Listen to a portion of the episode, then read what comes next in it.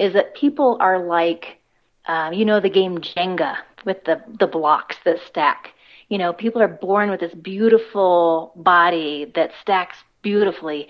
And then over time, one piece gets a little bit out of whack and it sends the other piece out of whack and so on and so forth. And you know at that point that the tower is just about to fall.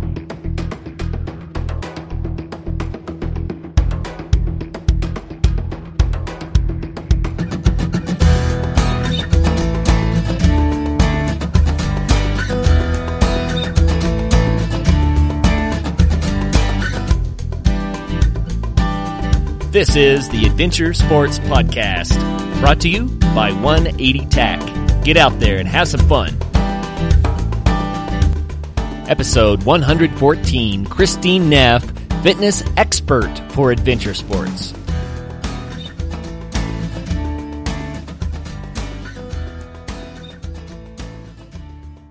Hi friends, welcome to the Adventure Sports Podcast. Travis is on the line today. We wanted to visit a little bit about what's been going on with the Adventure Sports Podcast before we dive into our main show. So, hey, Travis, how's it going? Pretty good, Kurt. How are you doing? I'm doing good, man. I've been having a lot of fun with the show. What about you? Oh, I'm having a blast with it. We're up over, well over 100 episodes now, and we're just cruising right along. You know, we did some recaps in episode 100 where people could hear little sound bites from previous episodes, but we've done some really cool shows since then. I wanted to mention a couple. Brittany and Frank Consella skiing all the Colorado 14ers. It actually ended up being two shows because there was so much great information there, but it's timely. The snow has hit the Rockies, and man, what a cool show. Yeah, actually one of my recent favorites is, I'm gonna say two because I can't decide between the two of them, but we had snow kiting with Eric Bader. I mean, that guy, every time he's on, he just makes me want to go out and try those particular sports. So one of these days I'm going to get up there with Eric and try snow kiting, hopefully this winter. But I also had Glenn Hegstead on. If you guys didn't catch that episode, go back and listen to it. Episode 109.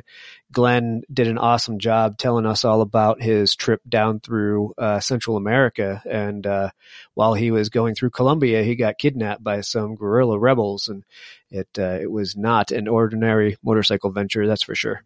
You know what I loved about that one, Travis, was he learned so much from the experience, and he used that experience to launch him into an even more positive experience. So he didn't let it beat him down, even though he went through some pretty hard times. But his example that he set there about how to handle the rough times and how to use those to make good come out of the bad, that was really cool.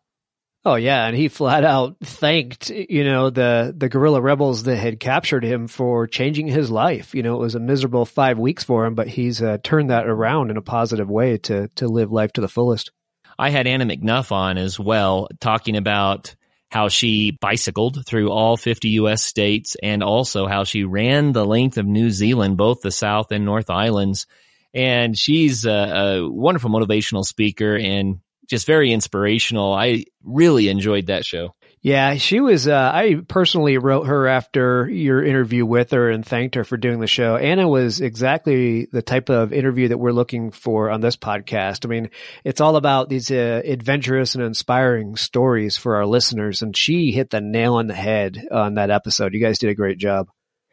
Well, so those are just a handful. Of course, we've done more than that, and we don't want to leave anybody out, but we can't talk about them all right now anyway. So wanted to just throw those out there. So those are some recent shows that people might want to go back and listen to. Pretty cool. Yeah, so let's go into a little bit of why we're doing this intro to today's episode. And it has nothing to do with the episode other than it happens to be airing on Monday. And what's that mean for us, Curtis? Well, we have put our heads together and decided to try an angle that we think might be really successful for the show. And that involves reducing the show from Monday, Wednesday, Friday shows to actually Monday, Thursday shows. So So what that means is this is Monday, and instead of getting an episode on Wednesday and Friday, the next episode after today is going to be Thursday. But the whole idea is we're having a ton of fun doing this show, and the show is going really well. We're getting great downloads, and it's growing. But one of the things we want to make sure that we absolutely give attention to is promoting the show. So we're going to use some of the time that Kurt and I have that we would normally be interviewing on that third episode each week. We're going to use some of that time to promote the show and make sure that we're getting the word out to as many people as we can, and trying to get people to share it and do some advertising and everything to make sure that this is all worth it in the end. So we want you guys to step in and help us spread the word as well, and share it with as many people as you think would be interested in having adventure in their ears. And we have a theory, of course, that there are many more listeners than there are downloads, because not everyone has time to hear every show. So now maybe you can hear every show, and we want to make sure that you're getting all the content that you want. Yeah, absolutely. And we think, there are people that have limited time. Not everybody can hear all three episodes every week. Many of you are probably just picking and choosing one or two episodes out of the week and listening to it. Those of you who are listening to all three episodes, absolutely, thank you. You're the best. But at the same time, we need to use some of this time to make sure that we're getting the word out as well. So we're going to be pushing, getting the word out about the Adventure Sports Podcast even more than we have been, and really looking forward to seeing more growth in our listening audience and building the Adventure Sports Podcast community, which I think is going to be awesome. We have a lot of really cool plans for the Adventure Sports Podcast community, and I'm not going to spill the beans on all those right now, but we have some great things that we're planning for the near future in the next few months. And I'm looking forward to sharing more about that, but there's just a little tickler.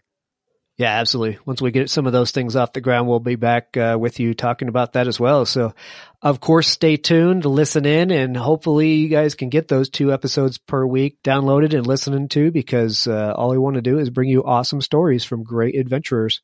And as always, go to the adventuresportspodcast.com. And you can click on the Contact Us button and let us know how things are going. Yep. And be sure to follow us on Twitter, Facebook, and send us emails. Let us know what you think. Travis, thanks for coming on to visit with me. And now on with the regular podcast.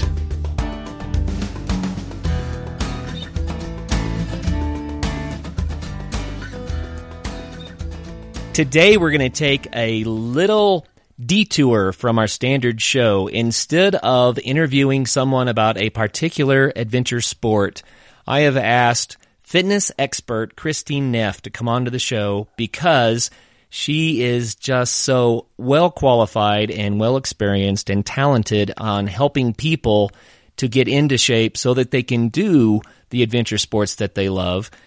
Christine Neff has been a fitness expert doing fitness coaching now for over 22 years.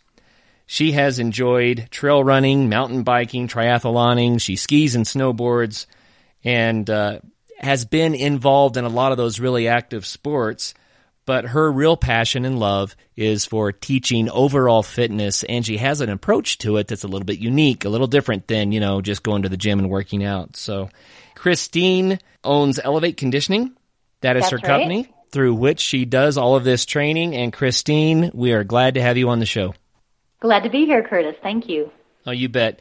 Christine, I wanted you on because I know that there are people out there like me who say, man, I would really love to do this, that, or the other I hear about on the Adventure Sports Podcast, but I'm just not sure if I'm in good enough shape. Some of the things that we hear about on the show are so appealing, but it's hard to imagine being, fit enough to pull off some of our dreams. And so I thought, man, if I could have Christine on here to help bridge that gap for us, give people hope and a direction so that they can actually get into the shape that they want to be in to do these things. I just think it'd be a real gift for our listeners. Well, thank you for having me. You bet. So Christine, take a few minutes to tell our listeners about yourself and about your business as a fitness coach, and fill in all the details that I left out. Okay. I meet clients individually and in small groups, and I go through a process where we look at movement patterns, how they're moving, how they're squatting, pushing, pulling, how they're carrying their shoulders, if they're able to brace their spine, if their head is in a good position. Because over time, what I find is that people are like, the game Jenga with the blocks that stack. You know, people are born with this beautiful body that stacks beautifully. And then over time, you know, one piece gets a little bit out of whack and it sends the other piece out of whack and so on and so forth. And you know, at that point that the tower is just about to fall. Well, hopefully people see me before that point, but it's about getting everything in line and working together and unwinding those faulty movement patterns and getting everything firing correctly so that you can endure whatever it is that you really, really want to do outside. Well, that's fantastic. I want to share, Christine, just a real brief story about what you did for me. A few years back, I ruptured a disc in my spine, and the contents of that disc traveled down my spine and lodged against a nerve, and I went partially paralyzed and lost about 80% of my function in one leg. I don't want to go on about that. It's just what happens sometimes, but I opted not to have surgery, and instead I tried a natural approach to healing, and Christine was a big part of that. I got well enough that I could do some exercises, and Christine started working with me and teaching me exercises and watching me carefully to make sure I was doing everything correctly. And I was amazed because with all the pain that I was in, when I had a workout with Christine, then I would be pain-free for 2 or 3 days after that. And then the pain would come back, and I would go back and to Christine again, and the workouts were healing my back. It was just amazing. Right. You strengthen the right things and get everything tensioned correctly, and then you don't have this, pulling on your spine one way or another or, whatever joint it may be.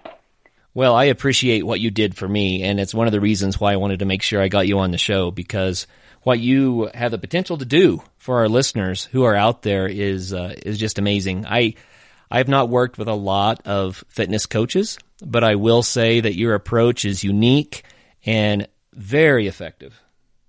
Well, thank you.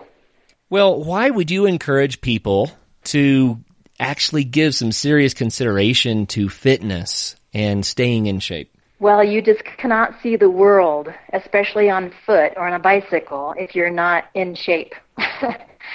And I think that's, part of why what I get out of being fit is I can get to places that you just can't get to in any other way, and the beauty that is out there. I've heard this on several of your podcasts.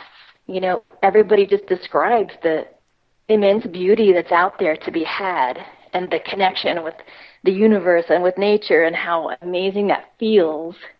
And you just can't get there if you're broken. Yeah, well said. Well, do you have a story for us about what hooked you on this lifetime of fitness pursuits?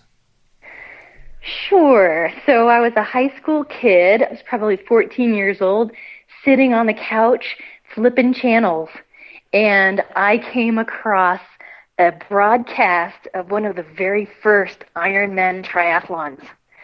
And I was just mesmerized by these people coming through the finish. Some of them were, coming through arms up, champion position, and some were crawling on hands and knees. And I thought, oh my gosh, these people are warriors. Look at these women. I want to do that. And so, as a 14-year-old, I had to get a job and earn money to buy a bicycle. And I was already competitively swimming, so that was fine. And then I had to learn how to run. And the funny thing is, swimmers are in fantastic shape for swimming, but they say lungs of iron, legs of glass. So I learned how to run, and I was so excited to do my first triathlon. And back then, before the days of signing up online, and you had this paper application that my buddy got for me, and I'm starting to fill it out, and it says, you must be 15 to race in the 15 to 18 age group. Oh, no. Oh, so my birthday was in August, so I had to let the whole, you know, most of the season go by before I could qualify to do my first one. And then I sprained my ankle severely about a week before.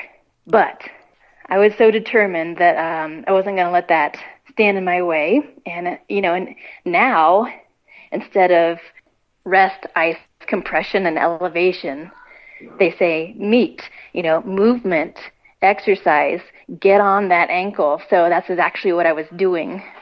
So I was able to complete my first one. And then, you know, the bug bites you and so on and so forth, which began a career in endurance events. You were also a pacer for the Hard Rock 100, and we recently did a show about the Hard Rock 100, which the listeners may want to go back and listen to. But what does a pacer do, and what is this race?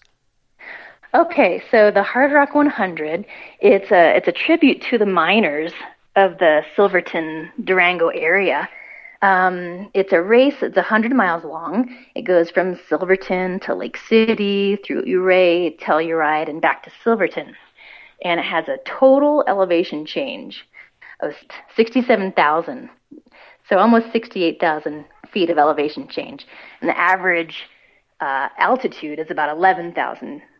So wow, these people, yes, so these people who are racing it, they're allowed to have a pacer after mile 50 to basically remind them to eat, make sure they're going the right way, you know, et cetera, et cetera. Make sure they're not hallucinating, or, you know, all kinds of interesting things can happen at that point. So, so I joined my buddy in Telluride, and we're doing about a 20-mile distance before I pass him off to the next pacer. And I have to be honest, that's about as long as I've ever run on foot, especially at that altitude. Oh, and in those conditions, I mean, the elevation change you described, that's like climbing Everest twice. Exactly. It's a real, it's wild and tough. That's what it is. So, you know, about a mile or two out of Telluride, my friend says, "Oh, dang, I forgot my raincoat. And you know, if I don't have it, it's going to rain." Oh, no. Would you go back and grab that? Oh, sure. So I don't think you're really supposed to do that, but I did that. So, okay, I've got another couple of miles under my belt. So, and then the course is rerouted because someone had bought some property along the course. So we had to went up Bridal Veil Falls, which is an incredible, you know, day hike on its own. And it was just the most incredible day. You know, the views, he's saying, "You see that tiny little gap over there across the, you know, you can see miles and miles in every direction." He's like, "Yeah, that's the aid station. That's where we're headed next." Okay. So we're, you know, the most amazing, you can go on Google Images and Google Grant Swamp Pass. It's this climb, you're climbing up out of a basin, and you're kind of in this bowl. You know, you've got that cobalt blue sky, and I'm so excited because I always get the rainy leg of the afternoon, and it's just blue sky, and we're climbing, and this is a 12,900-foot pass. Wow. And we're about, you know, we're in the scree. We're hands and feet, you know, climbing, and you can't see this, but so a storm had been blowing in, but we just couldn't see it because there's mountains on all sides. So here comes the lightning storm, and you're just in the worst possible place on the planet to have lightning. So he says, "Just run like hell." Like, oh, okay. And it starts to hail. And it's not just little piddly hail. It is just that kind that stings. It's the, you know, it's the worst. And we're just going as fast as we possibly can. So that was like the wheels coming off. Like, I'm thinking, I'm 40 years old. My mom will be so mad if she knows I'm up here in a lightning storm. Oh, that's fun. So it was fun. And I made my friend's dream come true. So over the pass, we had probably 5 miles left to go. And his ultimate dream was to be able to someday drop a pacer. And I thought, you know, no matter how tired I am and how far I've gone, he's gone 50 miles more than I have. So, you know, no complaining. You're not tired. Keep going. And he was able, he just kept, after that storm, just kept up the pace and just kept going faster and faster. So finally he did. He dropped his pacer. I was so happy to make that happen. Oh, that's fun, Christine.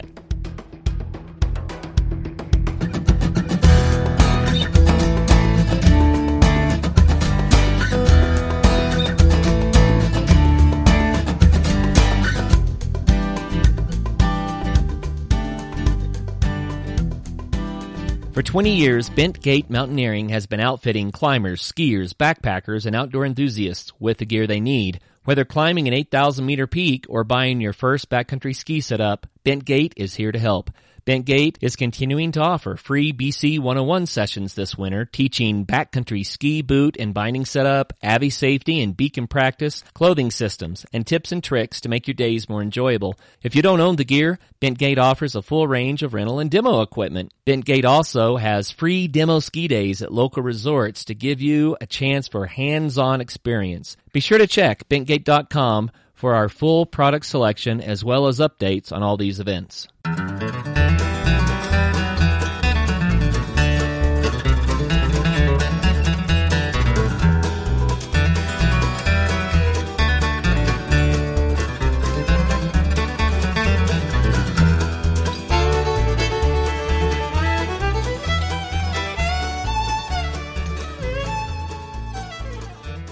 I think it's so neat to hear everyone's stories about just getting out in nature and experiencing something like this. I mean, obviously, we don't want to be in a rainstorm up above tree line and have lightning striking all around us and that kind of thing. Right. But you relate that story, and I can feel that rain, I can feel that hail, and I can hear the thunder booming and that little extra bit of adrenaline rush when you're trying to get down off of something like that. And what an experience. It was. It was the wettest year, the muddiest year. There was just so much snow. It was, it was really beautiful, and it was tough. And, when you have experiences like that, you know, no one can ever take those from you. It's just you did something really hard. And so it might not have been fun at the time, but it was fun afterwards because you were able to persevere and do it. I think in a lot of ways, those are the moments that they're like the accents of life. You know, if you listen to a symphony, then there are certain parts of the symphony where the music crescendos in it and it marks it somehow and makes it different from the rest. And when you look back at the symphony, those are the moments you remember. I think that life is like that. I don't like people to get out and risk injury and danger, but I think that when we have those experiences, then they add those accents to our memories of life. Yes. Well put. That's fun. So was that your story about a time that things didn't go right, or do you have another one for us? Oh, there's lots of those. But, no, not in that race with that particular friend. I've been to the point where you really have to practice, how fast you're going to go out and do something, or if I push it just a little faster, am I going to do better, or are the wheels going to come off? Am I fueling right? Am I eating the right thing? And it's really, everyone's a science experiment and of one, and you have to figure out what's right for your particular body, your chemistry. Well, let's talk a little bit about Elevate Conditioning specifically and about what you do to help people with their fitness. I kind of, it's different for everyone because I see where the gaps are. One woman I work with, I was actually training her daughter, and she was bent over. She could not stand upright for 9 months. She was having such tragic back pain. So she's gotten through that, not through surgery, but with a physical therapist. And then beyond therapy, I sort of come in and take over, and I'm actually working a little bit with the therapist And she's keeping a swimming journal. She wasn't swimming for several months, but she's showing me that what we're doing in terms of strengthening the muscles that support her back, doing the mobilizations that release unnecessary tension that she's had from, you know, walking stooped over for several months, with all the combination of mobilization, strength training, it shows in her swim workouts. She was showing me something from just before her back injury, where she was doing sets of, 4 laps is 100 meters, and she had about 2 or 3 seconds each time to rest before she was expected to go again. And now she's resting 18 to 24 seconds on that series of 100s before she has to go again. So she's becoming much faster with her increased strength and stability and the mobilizations that she's able to do on a regular basis. Oh, I get it. So she was on a timer, and when she would complete a lap, she had a certain amount of time to do that. And prior, she'd only have a couple of seconds left. Now she has like 18 seconds left. Exactly. Wow. So she's had a vast improvement in her swimming time. And it's, you know, it's not subjective. It's right there on paper. It's with a timer. It's, you know, it's showing up as this incredible improvement. Well, and that's not everyone's story. You know, I have a guy, he's going to be 70 this year. He hikes all over the world, taking the most amazing photographs. And I just love older people because they're so compliant. They do their homework. Because they know if they don't, they're going to feel terrible. With him, I'm mostly doing strength training so that he has the mitochondria, the powerhouse of the muscle cell, if you remember from 10th grade biology. So he has those in his favor when he's going out doing his long treks. Oh, that's fun. And I know you also work with children. I do. When it comes to kids and training any kind of movement patterns or, you know, taking some of those faults and teaching good movement, it's always the most important thing to put it either in a game format or some sort of fun, because as opposed to adults, you know, we know to get from here to there, the easiest thing is do A, B, and C, and we can do it because we've got that self-discipline to do it at least some of the time. So with kids, they haven't developed that urgency. And so if it's not fun, why bother? So you've got to put some sort of fun element to it to make them comply and to, you know, to make it repeatable over and over. What kind of fun elements do you use with your kids? We actually, it's different with 1st through 4th graders than it is through like 5th and up. So with the middle schoolers, I always integrate a Superfit dodgeball game. So we teach what we need to teach. We show that we know how to do it. And then, you know, just an old-fashioned dodgeball game with using those elements so they can get back in the game if they get out by doing, you know, a certain number of squats or bodyweight rows or, you know, whatever it is, the theme of the day. Ah, very cool. I always hated it when I got knocked out, especially at the beginning of the game. Yeah, so, right, then it's over. But you got a chance to redeem yourself and get back in the game with Superfit Dodgeball. So, you know, I would love to see that crop up in playgrounds across the land. That would be so awesome. That's a great idea. So what about the younger kids? With the younger kids, I format our entire lesson on a story. So whether it's, you know, knights or, you know, ogres or, you know, whatever the story is, we learn coordination drills as, you know, horses galloping through the woods or Star Wars theme, you know, jumping up over these things or circus theme with eye-hand coordination with balls. So it's they don't realize that they're actually learning physical skills. They just think they're playing. Right. For them, it's pretend. Exactly. Oh, that's awesome. You know, that Jenga tower that I referred to, it's wonderful to go find children who, you know, their Jenga tower is not off kilter yet. And to say, to teach them, here's really how you squat. You know, a toddler, if you watch, they have a perfect deep squat. They can sit all the way on their heels and not fall over backwards. Now, if you and I do that, we might fall backwards because our heel cords, our Achilles tendon gets tight. It's hard to get down in that deep squat because we sit in chairs instead of sitting on the ground. You know, we don't have these third world culture positions anymore because we're such a rich society, and sitting some more. But getting down into a deep squat is easy for young bodies. So to be able to teach, here's how you do that and here's how you keep it. So you can teach the kids how to stay on top of that so they never lose it. Yes. That's awesome. Although earlier and earlier, you know, I don't know if you've looked at tennis shoes lately, but they have higher and higher heels.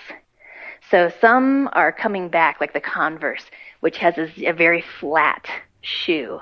But over time, if you're wearing sort of I call them high heel sneakers, if you're wearing these high heeled tennis shoes, that encourages the shortening of the Achilles tendon. And if you're wearing them 10 hours a day, or that, you know, all of your waking hours, your heel is never really meeting the floor. It can be as high as 2 centimeters off the floor all the time. So, you know, we're kind of creating some of the problems. Getting kids to, you know, take off their shoes, run on some turf, you know, get their heel in touch with the ground. You know, all of that contributes to how we're supposed to move, and it contributes to our wellness over time. You know, one thing that we learned over the years, which is fascinating, but when the Achilles tendon gets short, it can actually interfere with linguistic skills and reading. I did not know that. Yep, for kids that, you know, are having challenges with that, one of the things that helps them to read better and to speak better is to actually lengthen the Achilles tendon. Wow. Isn't that crazy? Our bodies are all connected, and that's one of the therapies that they do for kids. Speaking of everything is connected, we have this layer of fascia throughout our body. You could think of that as a giant spider web made of rubber bands.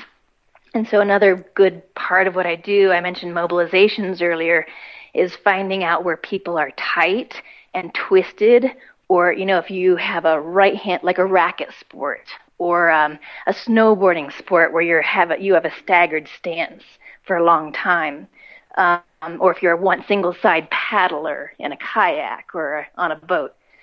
All those things contribute to being sort of lopsided, you know, twisting that fascia. And so you can have simple hacks like a tennis ball in your car and work on hamstrings, or just kind of loosening up with self-massage, loosening up that fascia. You taught me a lot of different stretches and exercises that I have used for years now to make sure that I keep my back in shape. And like you're talking about, you find those tight spots and you find ways to keep them loosened up and balanced and what have you. But I have to say it's been a lifesaver for me. I know there are people out there who are hearing us who have back challenges, and I feel your pain. But the beauty is that you can heal. And when you get the proper care and physical support from someone like Christine, who knows what she's doing and can watch what you're doing to make sure you're not making mistakes and doing things correctly, then you can be strong again and get back into that active lifestyle that, you know, we all love. So, Christine, you're giving gifts to people. You're giving life back, and I think that's a beautiful thing. Well, I hope there's someone out there who thinks, oh, maybe I'm not as broken as I think I am. Maybe I can do something about this. And it's true. Your body it's made to self-heal, and with the right, you know, with the right tools, you really can. Your body wants nothing more than to continue to serve you. Well, hey, I know that in the past you've held fitness weekend special events, especially for ladies, where people go out and spend a weekend retreat just working on this kind of stuff. Describe that for us. What's that all about? Okay, so that's my women's wild adventure. Wild is short for wilderness. So we go out. I usually rent a yurt or, you know, take a camper out and have a yurt and a camper. or something. You know, I do all the cooking, so we're pretty much mostly a vegetable-based diet with some meat and some healthy fats. And we go out, and Golden Gate Canyon State Park is close to where we are. So it's not too far from the Denver or Boulder Golden area. And we go out, and we set up our adventure.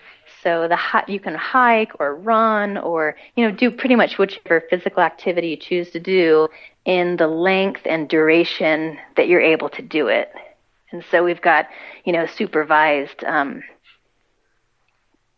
adventure. And then we come together and eat.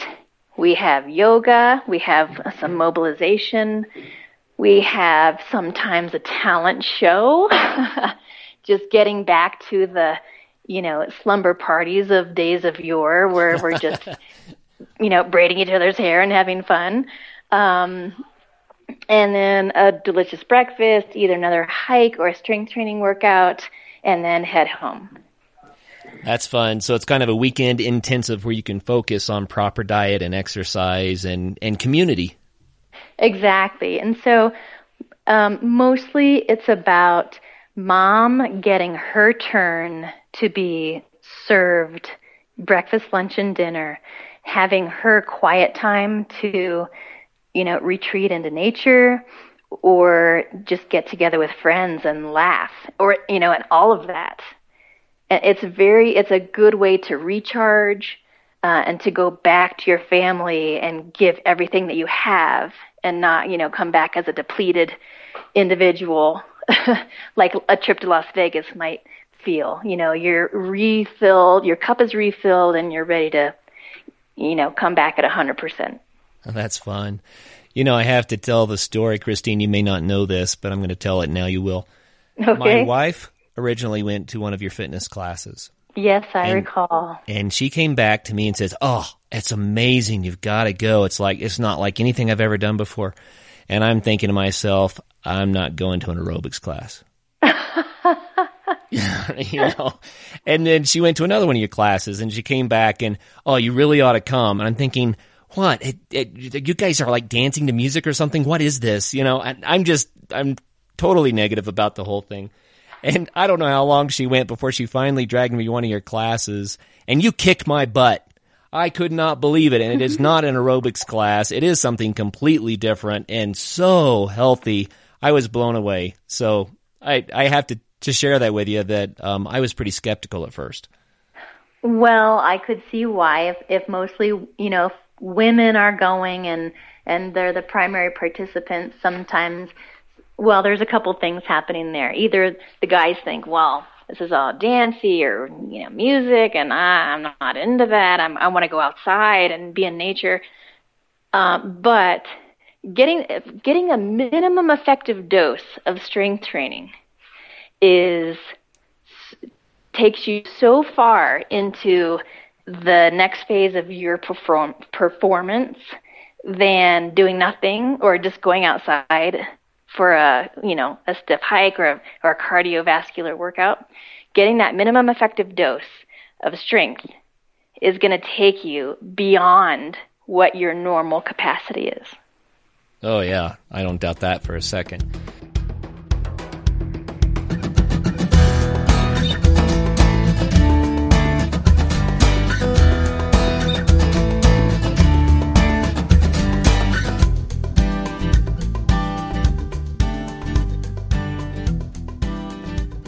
Outdoor Pursuits is the adventure hub of Fort Lewis College.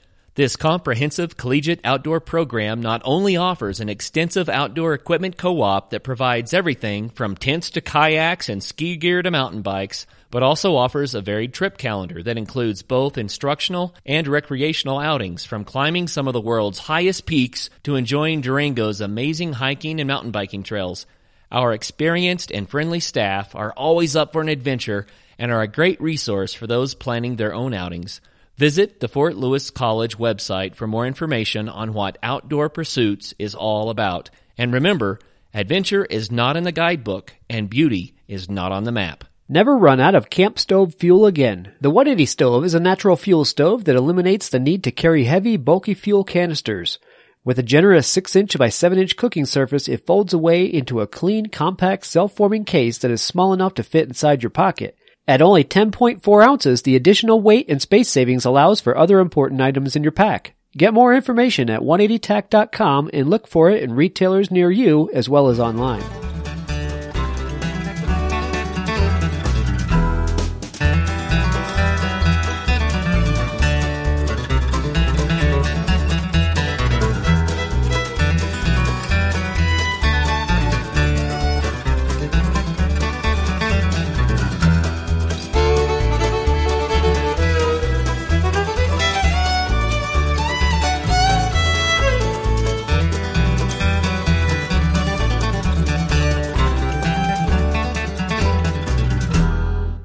So you mentioned the fascia and using even a tennis ball. You said that was a great hack to try to loosen stuff up. Do you have other tips or tricks for us for fitness?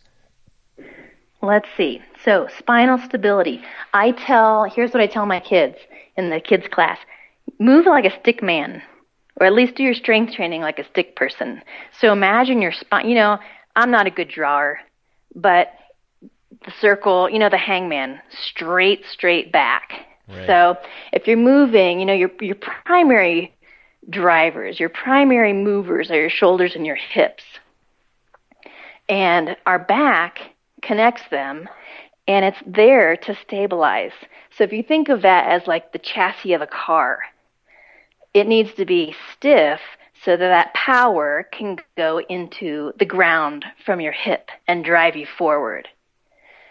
So the harder you're able to push into the ground, either the faster or the stronger your step is going to be. If you don't have that nice straight spine and strong hips and shoulders, I tell them this is like firing a cannon out of a canoe. You know, there's no transfer of power. It just goes blah, blah, blah, blah, blah. Right. Right? So nothing goes forward. You can't shoot a cannon out of a canoe. So spinal stability is where we start. Strong hips and shoulders. And if you look around these days, you'll find a lot of people with a forward head because we're accustomed to looking down at a screen, or you know, it can be activities of daily living. I'm looking down at children. I'm looking down at clients. I'm looking down at my iPad. I just set up a little bit. I think a lot of people did. They just scoot back in their seat a little bit. Put your head back against your headrest in your car. If you're driving, balance your head over your shoulders. You can hold that device up in front of your face instead of dropping your face toward your device. So balancing your head. If your head weighs, let's say 6 to, you know, maybe there's some 10-pound heads out there, and every inch it comes forward, it gets exponentially heavier for your upper back. So to balance it over your shoulders gives your upper back a lot of relief, and your neck as well. So putting your head back against the headrest in the car, getting up tall, balancing your upper body over your hips if you're sitting. If you're at a computer, if you can stand for a portion of the day, that's even better. They say sitting is the new smoking.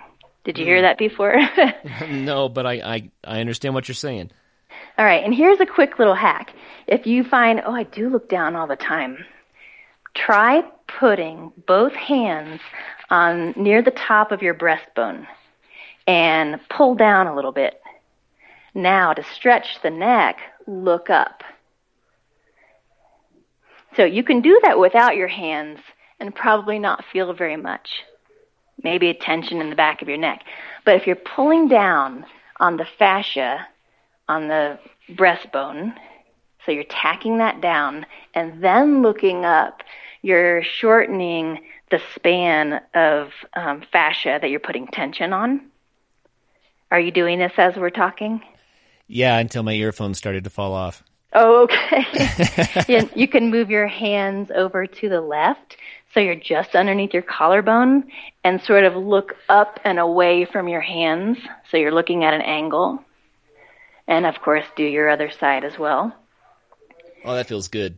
Yeah. And some people, I know you're going to feel like you've got a leather belt attached from your chin to your chest.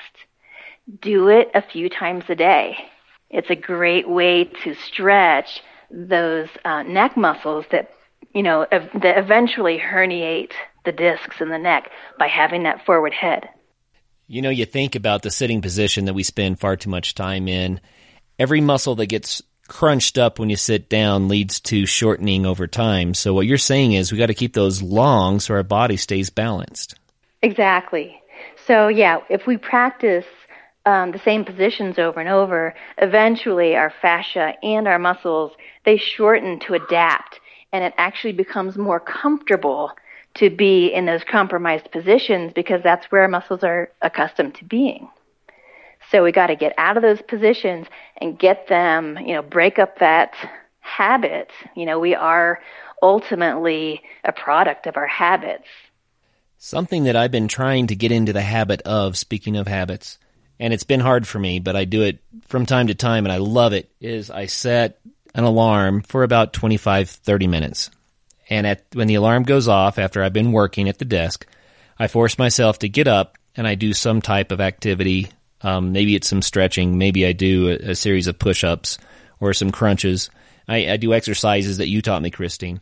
And I'll do that for maybe 3 to 5 minutes is all. Mm-hmm. And then I'll sit down and work for 30 minutes, and the alarm goes off again. I jump back up. You get more done because Excellent. You stay alert, right? But think about the benefit to the body. By the end of the day, I've done 100 and something push-ups. You know, maybe I've done 100 crunches, and I've been stretching and running in place and all the different things. It really makes my day better. Excellent. So here's one for you. Okay. I love to throw this out there. It's a fairly new question I like to use, but I think it's a lot of fun. You know, if you have an all-expense-paid 1 month, do anything you want adventure, then what's it going to be? Well, I was thinking about this, and if I had 1 month, then it wouldn't mess with my sleep too much to go to New Zealand. You know, as close as I've ever been to New Zealand is watching The Hobbit. And I think, oh, I just love to hike that beauty. That is so beautiful. I want to see that for real. I want to see that in person. Oh, that's great. So someday, that's on my bucket list. Well, I tell you what, let's do. Let's get together a group of the listeners. And let's all go to New Zealand, and we'll all hike together. And you can make sure that we're doing it correctly so that no one gets hurt. Okay, but we can start a little closer to home. All right. I've got an assignment besides the neck stretch for you and your listeners. So as long as you don't have a super fancy couch, this is a great stretch. You mentioned your quads a little bit earlier, and so I wanted to, and you know, most people get something good out of this stretch. So if you can kneel down on your couch with your lower leg up the back of the couch, okay, and your other foot is on the floor, and then squeeze your butt. I mean, tighten it. Don't actually reach down and squeeze it. I was going to say, no, what's the point of that? Okay, so you're using the couch to hold your lower leg more vertical so that you can get a really good stretch on your quad. Exactly. Oh, that's cool. And all you can do is think about when you squeeze the glutes, that puts your pelvis in a neutral position. So if you're going to stand up and work at your computer, give your glutes a little bit of a squeeze. Get your back in a really good position because your pelvis is in neutral. But you can do this in called the couch stretch. You can do that with the couch stretch and get both of those quads, sort of that front side rubber band, starting to expand out of that sitting position that we do too much of. Very cool. Okay, so I'm going to throw a curveball at you. You ready? All right. I think so. Imagine that I am someone who's been at a desk too much, and I've been listening to the Adventure Sports Podcast, and I'm falling in love with the idea of getting out and doing something. And I know that I need to do some basic level of preparation, but I only have 3 days until my big weekend event. What do I do? 3 days. Are you in shape? Been sitting too much. I need to do something in 3 days that'll make a difference for the weekend. Get great sleep. practice deep breathing, eat as close to nature as possible, which is fruit and vegetables, mostly vegetables, some meat or natural protein sources, and we've got to address that sitting question. What I would recommend first and foremost is pushing yourself back away from your desk, and no matter what kind of work you're doing, if you sit at a computer or you're talking on the phone, get standing up. You don't need a fancy treadmill desk. You don't need anything fancy, maybe a couple of milk crates to put your computer up so you can look at it while you're standing. But ultimately, getting out of that position where your hip flexors are short, that's the front of the hip, and then the bent knee position. You've got to get up, start shifting your weight from foot to foot. Now, you don't have to go anywhere, but your body sort of has to get used to being in that weight-bearing position for longer and longer periods of time, you know, up to the time that you'll be on an active hike. You know, we've had some thru hikers recommend something similar where they just said people don't have enough time on their feet. That's why when they go hiking, it hurts. They just need more time on their feet. Yeah, I would agree with that. You know, something I've found that I don't do enough of, but I have a wobble disc. You know, it's one of these little flat, spiky, air-filled discs that you can stand on. And the whole idea behind it is that it makes you fire all of those little muscles that stabilize your body. I'll put that wobble disc on the floor, and I'll stand up, and I'll put one foot on it. And then I'll step onto it, and then I'll step off. And then I'll step onto it, and I'll step off while I work, and then I trade feet. Yeah, anything that keeps that core sort of awake is a good thing. Well, when I just stand and work, it kills me. My body's just not used to that. I have to move somehow. That's why I use the wobble disc. Yeah, that's good thinking. Well, what about just stretching or something like that? If we started stretching for 3 days, is that what we need? Not exactly. So you've got to get on your feet. You've got to, you know, you're stretching your hip flexors by doing that, although it's a very passive stretch, just standing. So they're at length, although they may be overly tight from having been sitting prior to these 3 days. Something you can do is use some very simple, affordable tools, either a foam roller or a tennis ball. I even have a rolling pin. It was, you know, $3 at King Supers or something. So you can work on lengthening those hip flexors by putting some pressure just below the hip. And then let's say you're on your stomach with some pressure on that spot. You're just bending your knee, so bringing your heel up towards your butt. That's a much more effective way of stretching it than just, you know, grabbing your foot and standing there in a quad stretch. Right. So when I go on a longer hike, I get an ice pick sensation in the middle of my right quad, and this might be something that would help with that. That's definitely a red flag. You should be addressing that right away. Okay, cool. Any last thoughts about the weekend warrior syndrome? You know, besides getting your hydration prepared, getting your food, you know, getting a nutritionally sound diet before you go and getting up on your feet, you know, tennis ball doesn't weigh much. You can actually put that in your pack for when you need that, you know, quick stretch or quick release. Another one I didn't mention is if you sit on the tennis ball on the side of the glutes and give a little knee bend in there. That can do a lot to open up the hips and get them ready for, you know, climbing or walking a long distance. Right on. I'm going to put that to use for sure. I like the tennis ball idea because it's light enough to backpack with and even gives you something to play with in camp if you want to. Exactly. Okay, that's great advice. So we're starting the movement. We're eating properly. We're sleeping properly. And that's getting the body ready to do more than it's been doing. Christine, let's say that someone's on a hike and they start getting cramps or some sort of joint pain or something. Any recommendations for us? You know, they're doing a lot of researching on cramps and all the things that we thought that they were about the muscle not getting enough water or electrolytes and all these. You know, it's not necessarily that. It might be the nerve that's innervating this cramp response. And so, you know, some endurance athletes have sworn by pickle juice or mustard, and there's some compound common to these things that makes a difference.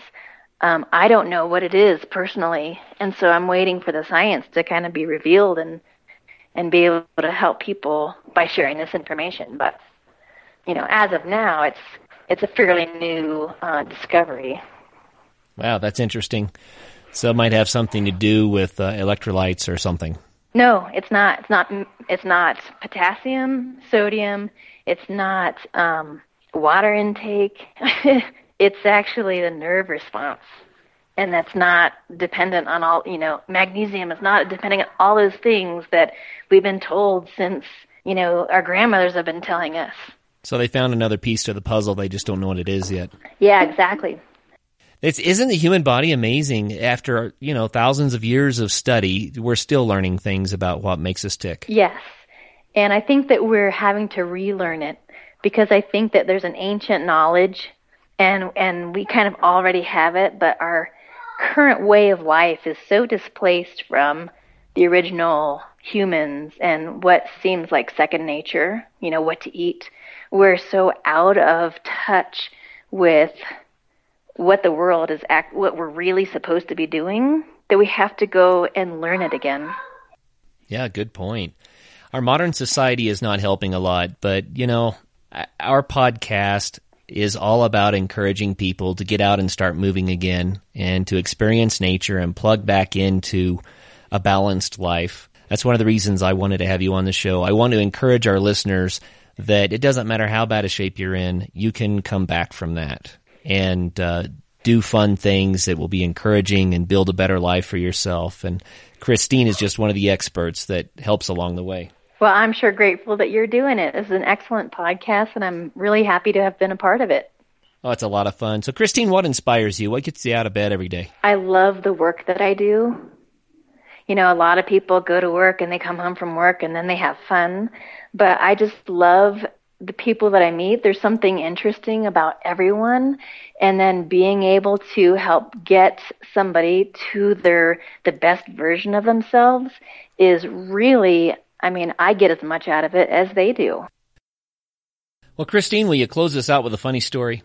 So my funny story is, you know, one day I'm getting up and I'm getting myself a cup of coffee, and I pick up the Vale 100 mug out of our cabinet. And my husband had done this race the summer before. It used to be the Vale 100 Ultra, which was 100 miles. Now it's 100 kilometers. He says, you know, I'm not sure you're qualified to drink out of that mug. Now I know what I'm going to be doing all summer, training for this race. So I actually, I did not persevere to the race. I got a little bit tired of training, so it was in late August. So I went out with a group of friends and I rode the course, all 100 miles of it in one day. And then about 2 weeks later, someone dropped the cup and the mug shattered. It was all for nothing. So now you have to do the race again to get another mug. Well, they don't even do 100 miles anymore. So, you know, that is it was fun. Just the point of it. Yeah. I am qualified. He was just teasing, but well, it's a good goal. Oh, that's fun. Well, Christine, thank you very much for your time today, and thank you for sharing some tips that our listeners may put to use. How can people get in touch with you if they want to learn more about your approach to fitness and getting people off the couch and back, you know, being active again? How can they find you?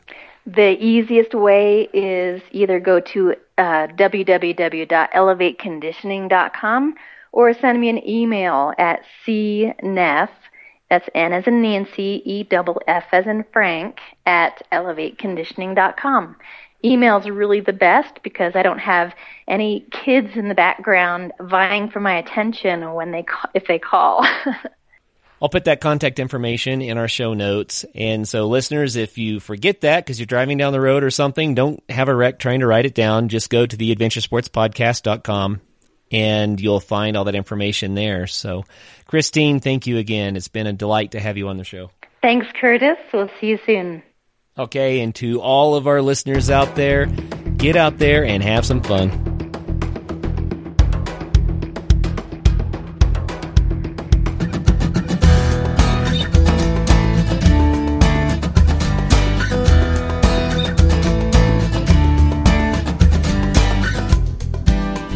Hey, come be a guest on our show. All you need to do is go to adventuresportspodcast.com and click the Contact Us button.